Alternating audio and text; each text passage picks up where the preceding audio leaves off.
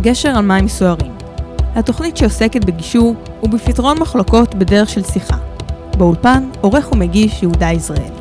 שלום לכם מאזינות ומאזינים יקרים, כאן יהודה ישראלי, שמח ששוב בחרתם להצטרף אליי היום לתוכניתי השבועית של גשר על מים סוערים, תוכנית מספר 377.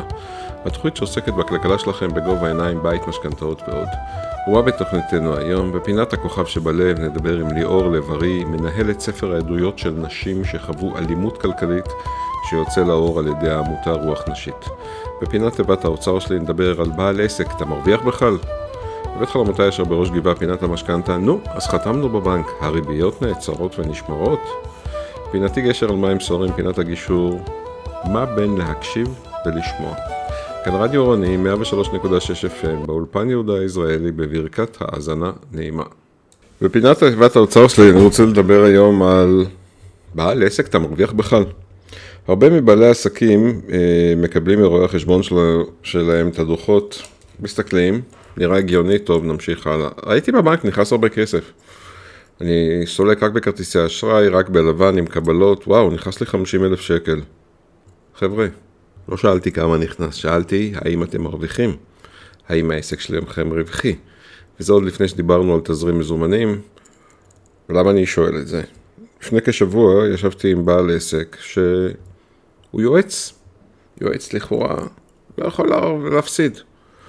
אה, ועדיין, היועץ הזה שכח דבר אחד, לעסק שלו, מכל מיני סיבות, לא ניכנס לפרטים, אה, יש הוצאות קבועות, וההוצאות הגבוהות האלה הן לא כאלה גדולות, הן לא מטורפות, כן? אבל הן מספיק גבוהות בשביל לקחת את כל הרווח של העסק ולהפיל אותו לקרשים. ולכן בעצם, איך גילינו את זה, אוקיי? בעל העסק בכלל היה לו טענה שיש בעיית תזרים. יהודה בוא תבוא, תסתכל, יש לי בעיית תזרים. אני אגיד לכם מה עשיתי, עשיתי דבר נורא פשוט, לקחתי אקסל, לקחתי שנה אחורה, לקחתי את הפלוסים, כל הפעולות פלוס שמתי בעמודה אחת, כל הפעולות מינוס שמתי בעמודה שנייה, בדקתי את ההפרש ביניהם, ההפרש ביניהם היה שלילי 50 אלף שקל, זאת אומרת לא רק שבעל העסק לא הרוויח, אלא באותה שנה הוא הוציא מהכיס 50 אלף שקל, אוקיי? אחרי כל מיני קיזוזים הגענו לזה שבעל העסק בדיוק על האפס, כי היה שם כל מיני קיזוזים עם שני עסקים, אבל זה כבר בעיה ממש מקומית. הרבה פעמים אין לנו מושג אם העסק מרוויח. אני מדבר, שימו לב, האם העסק מרוויח. אני בכלל לא מדבר על כמה. זה בכלל כבר שאלה קשה, כמה. האם העסק בכלל מרוויח? וזו נקודה שכל בעל עסק צריך לדעת אותה. מה קורה אצלו בעסק? מה התמחיר? איך הוא קובע את המחירים? איך הוא קובע את תנאי התשלום? שמתוכם כמובן נגזר התזרים מזומנים שבחשבון הבנק, האם הוא חיובי ויש עודף כלכלי, או שהוא שלילי ואין עודף כלכלי. אנחנו לא יכולים להרשות לעצמנו לעבוד חודש שלם ובסוף לא לקבל שקל לחשבון הבנק, או להיות בהפסידים. אנחנו חייבים להבין תמיד מה המצב שלנו. ולכן, פעם בשלושים יום, וזה לא משנה, זה תלוי במתי אתם מקבלים את הכספים, זה יכול להיות בין ראשון לראשון, בין עשירי לעשירי, בין חמש עשרה לחמש עשרה. תבדקו כמה נכנס, כמה יצא, ותוודאו שאתם בצד החיובי. מאוד פשוט. זה הכל. רוצים את זה עוד יותר בקלות? קחו ב-15 לחודש את היתרה, קחו אחרי חודש ב-15 לחודש היתרה, אם זה ירד, הוצאתם יותר מדי. אם זה עלה, הוצאתם, הרווחתם. נורא פשוט, אתם צריכים להרוויח. לא ייתכן שאתם נמצאים אה, במצב שבו היתרות שלכם כל הזמן יורדות, יורדות ויורדות. ואתם מממנים את העסק, מממנים את הלקוחות, מממנים את ההוצאות הקבועות וכן הלאה וכן הלאה. לא תבדקו, לא תדעו מה המצב. לא תדעו מה המצב, תתעוררו מאוחר מדי שאתם מממנים עסק, או בעצם לא את העסק, אתם מממנים את הלקוחות שלכם. וחבל.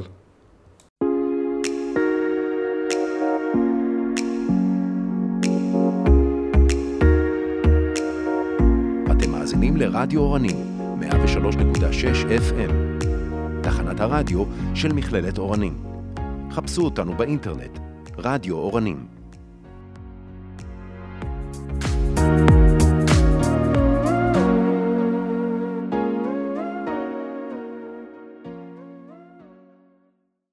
ערב טוב ליאור לב-ארי. ערב טוב. ליאור לב-ארי מנהלת פרויקט ספר העדויות של נשים שחוו אלימות כלכלית מוצע על ידי, אה, איך קוראים לזה? עמותת רוח נשית, נדבר על הארגון יותר מאוחר. אה, ואני חושב שזה ספר שהוא מאוד חשוב, אנחנו כבר דיברנו על, על הנושאים האלה בתוכנית אה, הרבה זמן, ואתם מגדירים אותו בתור אה, בלתי נראית נשים מספרות אלימות כלכלית. זה בעצם ספר העדות הראשון בישראל של נשים נפגעות אלימות כלכלית. מה זה אלימות כלכלית?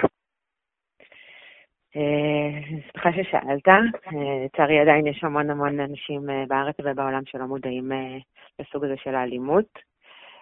ההגדרה היא מניעת הזכות בעצם מאדם, לאו דווקא אישה, יכול להיות גם קבר, לשלוט על המקורות הפיננסיים, הנכסים, המשאבים הכלכליים ששייכים לו. זה למעשה סוג של שליטה בין בני זוג. אה, שמתבצעת באמצעות אה, הארנק, חשבון הבנק, אה, והמטרה היא בעצם למנוע איזושהי עצמאות כלכלית. וכך בעצם האישה בדרך כלל מאוד קשה לה לעזוב את הקשר. והאלימות הזאת מתבטאת בהמון המון צורות, שעוד מניחה שנרחיב עליהן בהמשך. זהו, את, את אמרת, אני רוצה רגע לדייק שתי, שתי מילים שאת אמרת, כן. אלימות כלכלית של דברים ששייכים לה. מה זאת אומרת שייכים לה? לא, לא, הכוונה היא לרכוש משותף, אה, חשבון בנק משותף, אה, זה יכול להיות המשכורת שלה, זה יכול להיות אה, ירושה שהיא קיבלה. הכוונה היא שכל הממון והנכסים הכלכליים, בין אם זה שלה או בין אם הם משותפים עם בן הזוג, היא צריכה להיות מודעת אליהם וגם שתהיה חלק מהשליטה שלה לגבי הכספים שלה והרכוש המשותף. וזו נקודה מאוד חשובה, כי בעצם את אומרת, זה גם כספים שהיא מכניסה לבית, זה לא איזה משהו שכאילו, במרכאות, סליחה, אה, מישהו עושה טובה, כאילו, חלקם מרוויחות אה, יפה מאוד אפילו. נכון.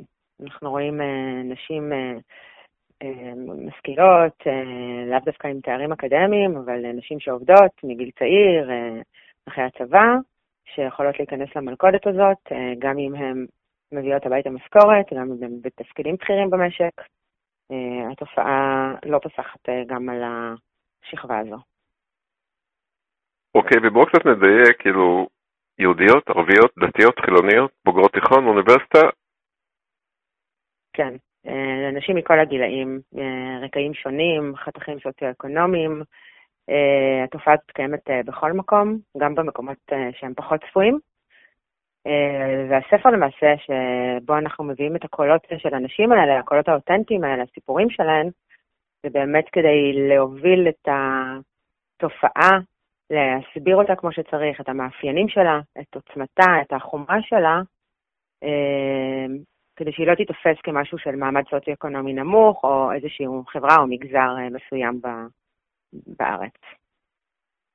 זה כמו שאומרים בלשון המליצה, זה יכול לקרות לכל אחד. בוודאי.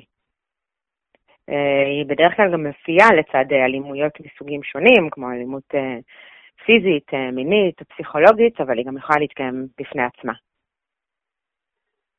אוקיי, okay. השתמשת במילים מקודם, ואני מדייק אותן כי הן מאוד חשובות, mm-hmm. להיכנס למלכודת הזאת. אז אני רוצה שאנחנו, שלא לא מכירים את זה, חושבים שלא מכירים, סליחה, אני אהיה זהיר, איך אנחנו מהצד מזהים כזה דבר? אצל אישה שהיא לא יכולה לדבר או שהיא לא מבינה מה שקורה לה, וכפי נראה זה גם יעזור לנשים, כמו שאת אמרת, לא להיכנס למלכודת כזאת.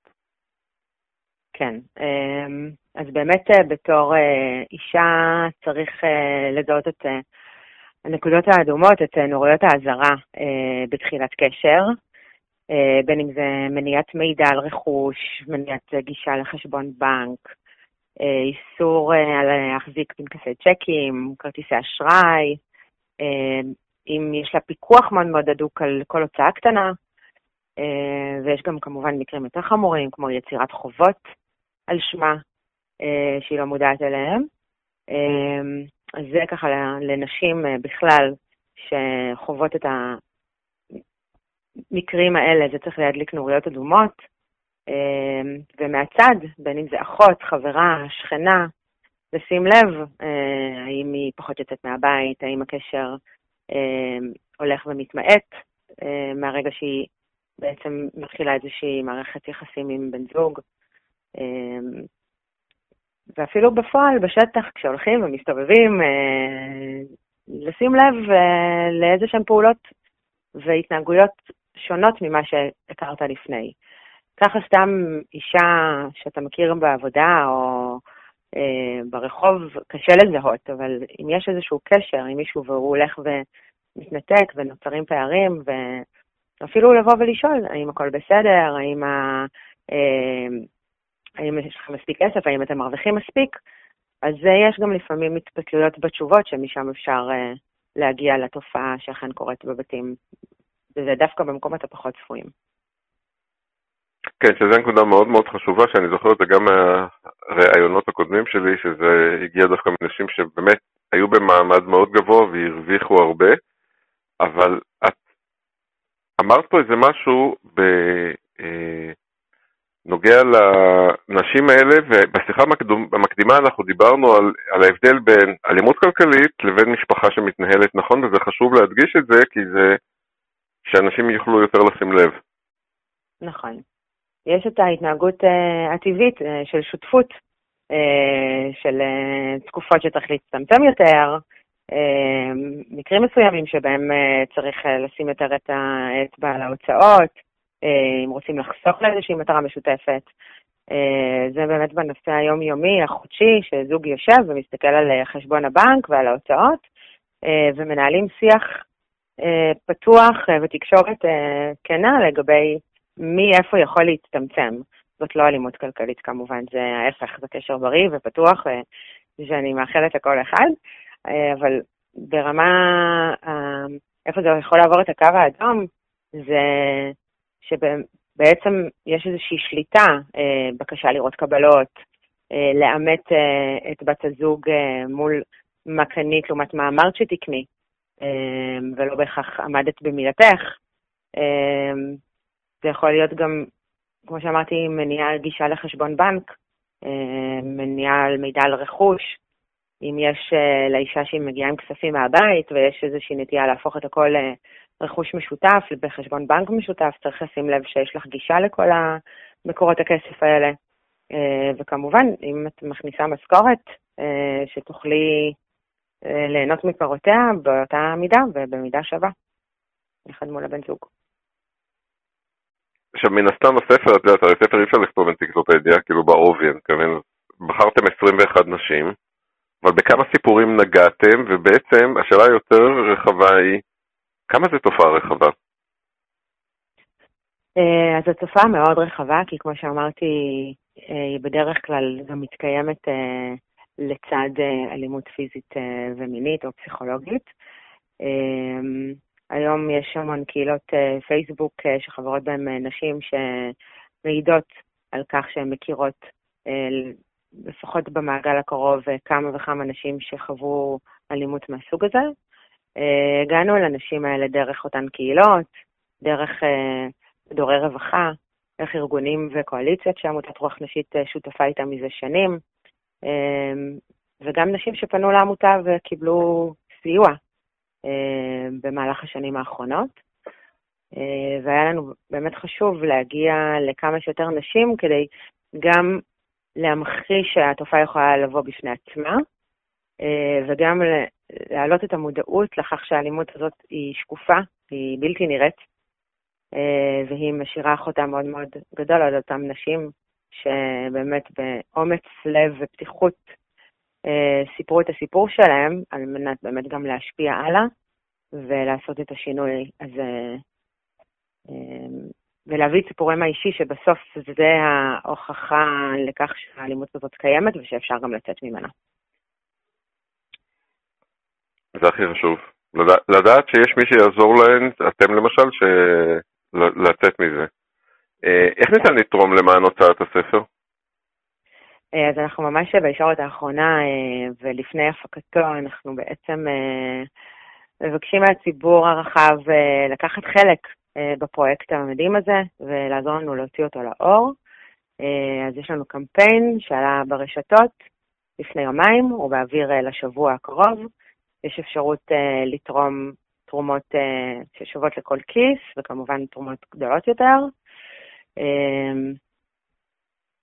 אם מישהו לא, אם מישהו לא, אם מישהו לא רואה את הקמפיין אז הוא ייגש, יחפש בגוגל רוח נשית באתר וישר זה, אני פשוט רואה כאן מול נכון, העיניים, זה ישר קופץ לו, וזה ישר קופץ לו.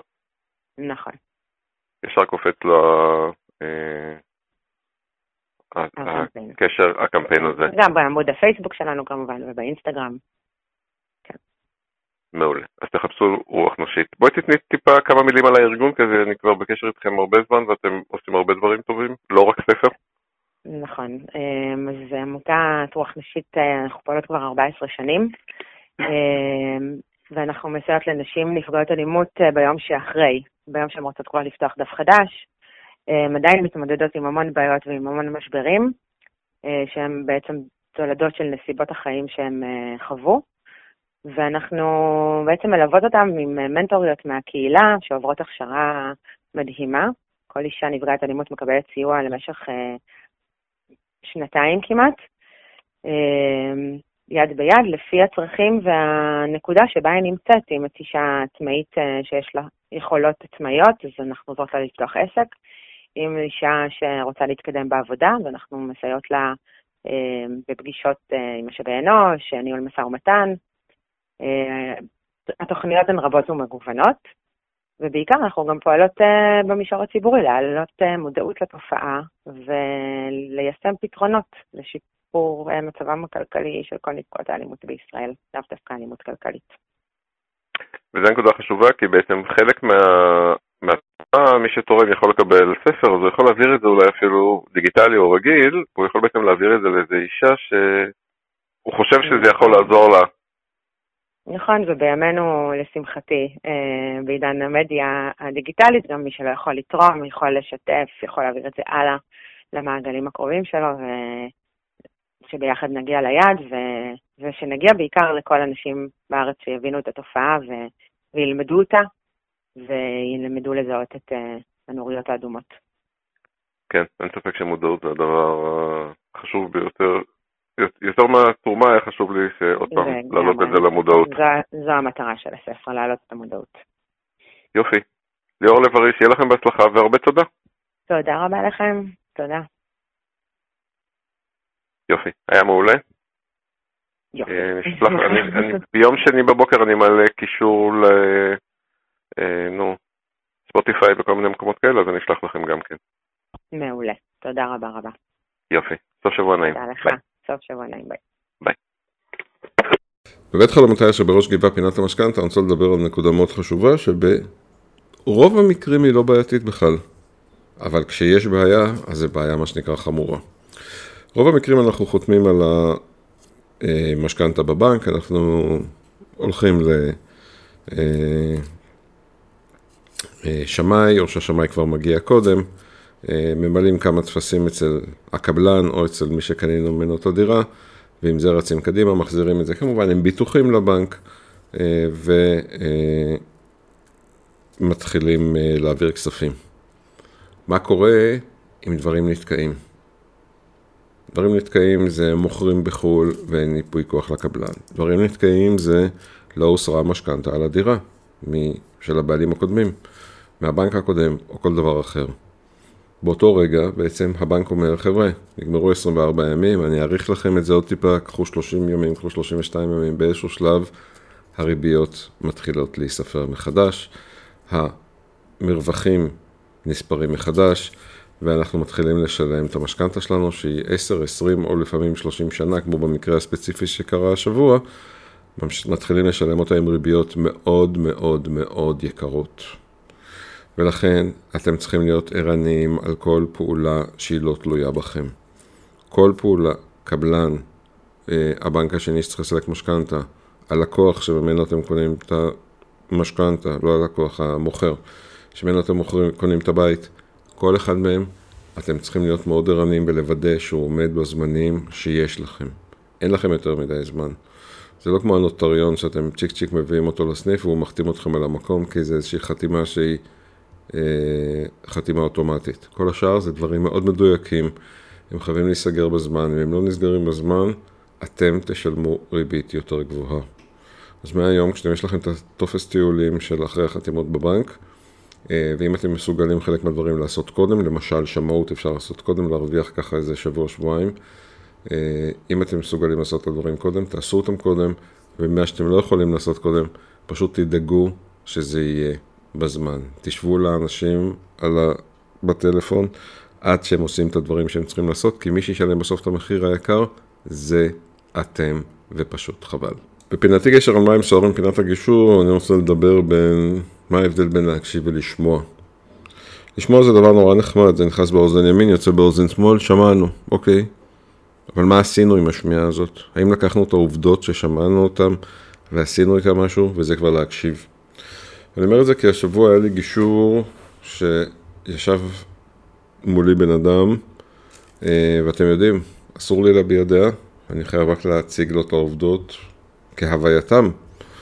אה, היה שם מריבה בין שני עסקים, והבחור התעקש שנלחמים בו. ואז אני שואל אותו, בוא תספר לי את העובדות, אז הוא אומר, היה מקרה אחד. אני אומר לו, אוקיי, ושאר המקרים? הוא אומר, שאר המקרים זה לא הוא, זה מישהו אחר. הוא אומר את זה, כן? זה מישהו אחר. אני אומר לו, אוקיי, ומהדבר האחד הזה נגרם נזק? כן, אל תשאל, וכמה נזק, וכמה פה וכמה שם. אני אומר לו, עוד פעם, לדבריך היה פעם אחת. הטענה שאתה טוען נגד בעל העסק השני קרתה פעם אחת. מה עם כל שאר הפעמים? לא, והוא נלחם בי, והוא פה והוא שם. אה, כמה שלא הלכנו מסביב, והבחור כבר אמרו לו, הוא, רוב האנשים שבאים לגישור הם אנשים ישרים בסך הכל. הוא בעצמו אמר בגישור, ששאלתי אותו, תגיד, התייעצת עם עוד אנשים? כן, אמרו לי לעזוב את זה, זה סתם שטויות. אז למה אתה לא עוזב את זה? כי הוא נעלב. כי הוא לקח את זה אישית. וכשאנחנו מגיעים לגישור, אנחנו חייבים להבין שאסור לנו לקחת שום דבר בצורה אישית. בגישור אנחנו באים להקשיב. גם אם אנחנו צודקים ב-100%, אנחנו באים להקשיב. לא לשמוע, אלא להקשיב. להבין, להפנים. יש פה איזה מישהו מהצד שמאיר אתכם, אוקיי? ואם המישהו הזה מהצד אומר לכם שמשהו פה לא נראה כמו שאתם חושבים, אז בואו בוא, בוא, בוא נקשיב לו. בואו בוא נקשיב לו, ננסה להבין, נראה מה זה אומר, נראה מה אפשר לעשות, כי לפעמים זה ההבדל בין לנצח ולהפסיד.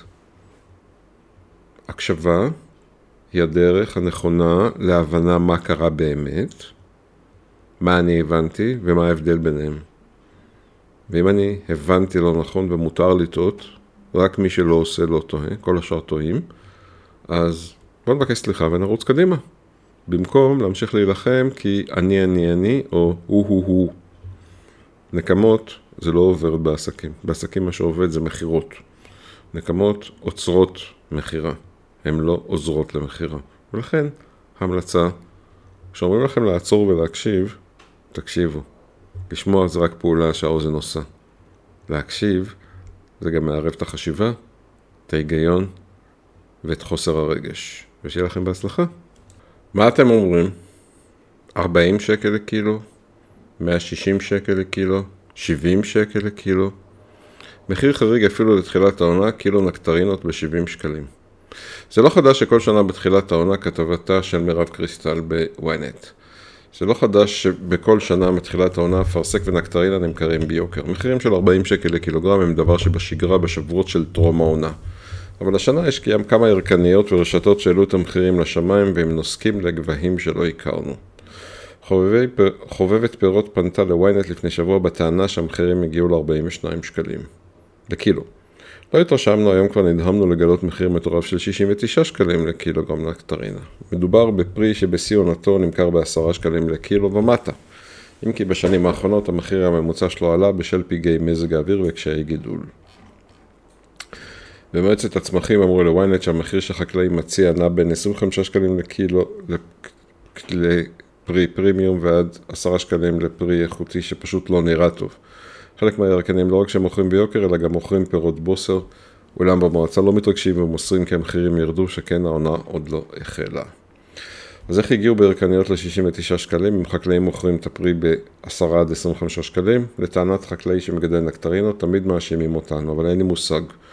איך שילשו כך את המחיר. עדיף לחכות שבוע-שבועיים ולא לקנות, אבל אלה לא המחירים שלנו. לגדל את הפרי הזה עולה המון כסף לחקלאי. לא לרשת, לא לירקן. השטחים נותנים יבולים נמוכים, עם המון דילולים, אז אם עלה לי הרבה כסף לגדל ואני רוצה לכסות את ההוצאה, אני מוכר לא ב-5-7, אלא ב-10 עד 15 שקל לקילו בתקופה הזאת. לא ברור לי למה לצרכן משלשים את המחיר. אני גידלתי את העץ ארבע שנים, טיפלתי, ריססתי, דיללתי, נלחמתי על עובדים, כשהגעתי לקטיף כבר השקעתי בזה שנים של עבודה. ובסוף הירקנים קונים בבוקר ומוכרים בצהריים בפי שלוש. למה? למה אני מרוויח על קילוגרם שני שקלים והם מרוויחים עשרים? חבר'ה, מה אני אגיד לכם? מי שקונה ב-69 שקלים, ב-70 שקלים, ב-40 שקלים, כאילו, למי הוא בא בתלונות? אל תקנו. מה הסיפור? כאילו, אפשר לחיות בלי נקטרינות? מה? מה? מה? מה? באמת מה? שמישהו יסביר לי למה צריכים לאכול נקטרינות תמיד. לא חייבים. הרבה דברים, כמו כתבה בוויינט, אין פה כתב, אז אני רק אומר כתבה בוויינט. בהרבה מקרים מי שצריך לדאוג לאינטרסים שלנו זה אנחנו, ומי שלא דואג לאינטרסים של עצמו, שלא יבוא בתלונות לאחרים. הפיקוח על הבנקים מצא כי במקרים מסוימים חברת קל ביצעה חיובים על כרטיסי אשראי שבוטלו, והבהיר כי קל אינה צריכה להניח מיוזמתה מה הם רצונותיו של הלקוח. הבדיקה החלה בעקבות איתור ליקוי דומה במקס. הפיקוח על הבנקים הודיע כי מבדיקה שביצע בנושא חיוב כרטיס מבוטל, עלה כי קל כיבדה במקרים מסוימים חיובים שהתקבלו בכרטיס אשראי שבוטל. בעקבות כך הוחלט על הטלת עיצום כספי על החברה בסך 650 אלף שקלים. הבדיקה העלתה כי כאשר לקוח מבטל את כרטיס האשראי, עסקאות שמתקבלות בכרטיס זה לאחר מועד הביטול, שימו לב, לא, לא עסקאות קודמות, נחסמות כנדרש. יחד עם זאת, ישנם נסיבות מסוימות בהם כרטיס האשראי המשיך להיות מחויב חרף ביטולו. לפיכך, הפיקוח על הבנקים דרש מכאן לתקן את הליקוי ולמנוע את הישנותו במקרים נוספים. עמדת הפיקוח על הבנקים היא כי בנסיבות הנדונות, קל לא הייתה רשאית לאפשר קליטת עסקאות בחשבון לקוחותיה. בנסיבות בהן בוטל הכרטיס, החברה אינה צריכה להניח מיוזמתה מהם רצונותיו של הלקוח בהקשר לחיוב כרטיסו המבוטל. ככל שהחברה מעוניינת לתת שירות ללקוח לאחר שהסתיים החוזה בין הצדדים, ראוי כי החברה תחדש את החוזה בצורה פורמלית לאחר שבררה את זהותו של מחזיק הכרטיס וקיבלה את הסכמתו לכך. לרבות לעניין גביית עמלות, חיוב לקוחות בנסיבות אלה עומד בבחינת הפרת הוראות הפיקוח על הבנקים. אני לא אכנס לכל הסיפור, אני רק יכול להגיד לכם, אה, לצערי בישראל כרטיס אשראי שייך לחברה ומה שאנחנו רוצים זה לא רלוונטי, לפעמים אה, יש אה, כספים, מישהו בא עם מספר, פאק מעביר, לך תוכיח שאין לך אחות.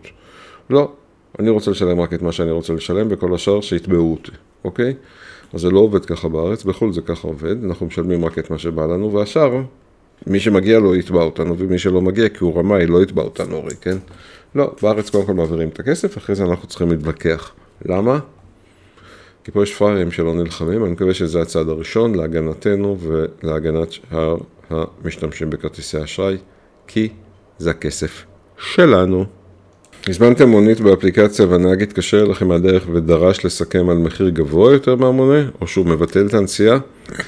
מתברר שאתם לא לבד, נוסעים מתלוננים כי נהגים של גט מנסים לעשות קומבינות. גט זה אסור, תתלוננו למשרד התחבורה. המשרד מגישים מאות כתבי אישום בשנה. הזעם של נהגי המוניות על תעריפי המונה החדשים הופך להפרת חוק. נוסעים שהזמינו באחרונה מונית באפליקציה מספרים על נהגים שמקבלים את הנסיעה אך מתקשרים אליהם מהדרך ומנהלים עמם משא ומתן בדרישה לסכם על מחיר נסיעה גבוה ממחיר המונה. אם הנוסע מסרב הם מבטלים את הנסיעה ולא מגיעים לאסוף אותו.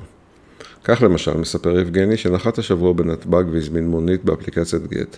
הנהג הראשון שהגיע לאסוף אותי התקשר ואמר שעלות הנסיעה לתל אביב תהיה 180 שקלים בתעריף לילה ולא לפי מונה. כי המונה מקולקל. ביטלתי אותו כמובן. הנהג השני אסף אותי אבל אחרי כמה דקות טען גם הוא שהמונה מקולקל והציע ששלם לו 140 שקלים. אמרתי לו שאני לא נוסע בלי מונה ושבדרך כלל נסיעה כזאת עולה לי 110 שקלים ושיחזירו אותי לנקודת האיסוף. הנהג טען שאני צריך להתחשב, להתחשב בנהגי המוניות שאין להם פרנסה אם הם מפעילים מונה. הנהגים של גט הפכו את החברה לשכונה ומנסים לעשות קומבינות. יש צוין כי דווקא בלילות נהנים הנהגים מתעריף יקר יותר במונה. גם לדודי זה קרה לפני כשבועיים, הוא הזמין נסיעה בגט באזור המרכז וזכה לשיחה מנהג מונית שההקלטה שלו מצורפת לכתבה. זו נסיעה שבדרך כלל עולה לי 130-135 שקלים, והנהג הודיע לי שהיא תעלה 200. הזכרתי לו שהוא חייב לגבות ממני את הסכום שמופיע במונה, אז הוא טען שהמונה הוא לנסיעות בעיר. אבל שבנסיעות מחוץ, כולם יודעים שהוא אינו מייצג, וטען שזה המחיר של תחנת הקסטל שאיתה הוא עובד. ראוי להזכיר כי משרד התחבורה ביטל את מחירוני הנסיעות הבין-עירוניים שהיו נוהגים בעבר, וכי אין כל ערך למחירונים של גופים אחרים בענף, אם הם בכלל קיימים. יצוין כי נהגי המוניות מנהלים כבר שלוש שנים מחאה נגד השינוי שביצע משרד התחבורה בשיטת חישוב המחירים של המונים. לדברי משרד העלתה את מחיר הנסיעה ב-6.5% והורידה אותו בתוך העיר והורידה אותם ב-13% מחוץ לעיר. כל נהג חייב לפעול לפי החוק, אבל המצב כיום הוא שהפרנסה שלנו נפגעה מאוד. הרבה נהגים מתקשים להגיע לשכר מינימום, אומר יהודה בר-אור, יושב ראש ארגון נהגי המוניות. בפועל, מחירי הנסיעה בעיר עלה באחוזים בודדים, ומחוץ לעיר הוא ירד ב-30%. גם בעיר, בנסיעות שמתבצעות בכבישים כמו איילון, המחיר ירד מאוד, כי מרגע שמהירות הנסיעה עולה על 50 קמ"ש, המחיר יורד מאוד. משרד התחבורה הבטיחו שיבדקו את ההכנסות שלנו, מה שקל מאוד לעשות עם המונים החדשים כדי לבחון את הטענות שלנו, ולא עמדו בהבטחה. המצב של הנהגים קשה ואנחנו נחדש בקרוב את המחאה. בגט אומרים כי אין עלייה בתלונות שהם מקבלים על נהגים וכי הם ממליצים לנוסעים להגיש תלונות במשרד התחבורה. עם זאת, לוויינט נודע כי חלק מהנוסעים שהתלוננו לגט על ניסיונות להפקעת מחירים קיבלו ממנו פיצוי בדמות זיכויים לנסיעה הבאה שהגיעו עד ל-100 שקלים. משרד התחבורה נמסר בתגובה כי המשרד מחויב לשמור על האיזון שבין מחירים מוגנים לציבור לבין פרנסה הוגנת לנהגי המוניות. אה, חבר'ה, אתם צריכים ללכת לפי מחירונים, ועדיין, משום מה, משום מה, משום מה אני מאמין לנהגי המוניות. מעניין למה. מעניין למה. גשר על מים סוערים.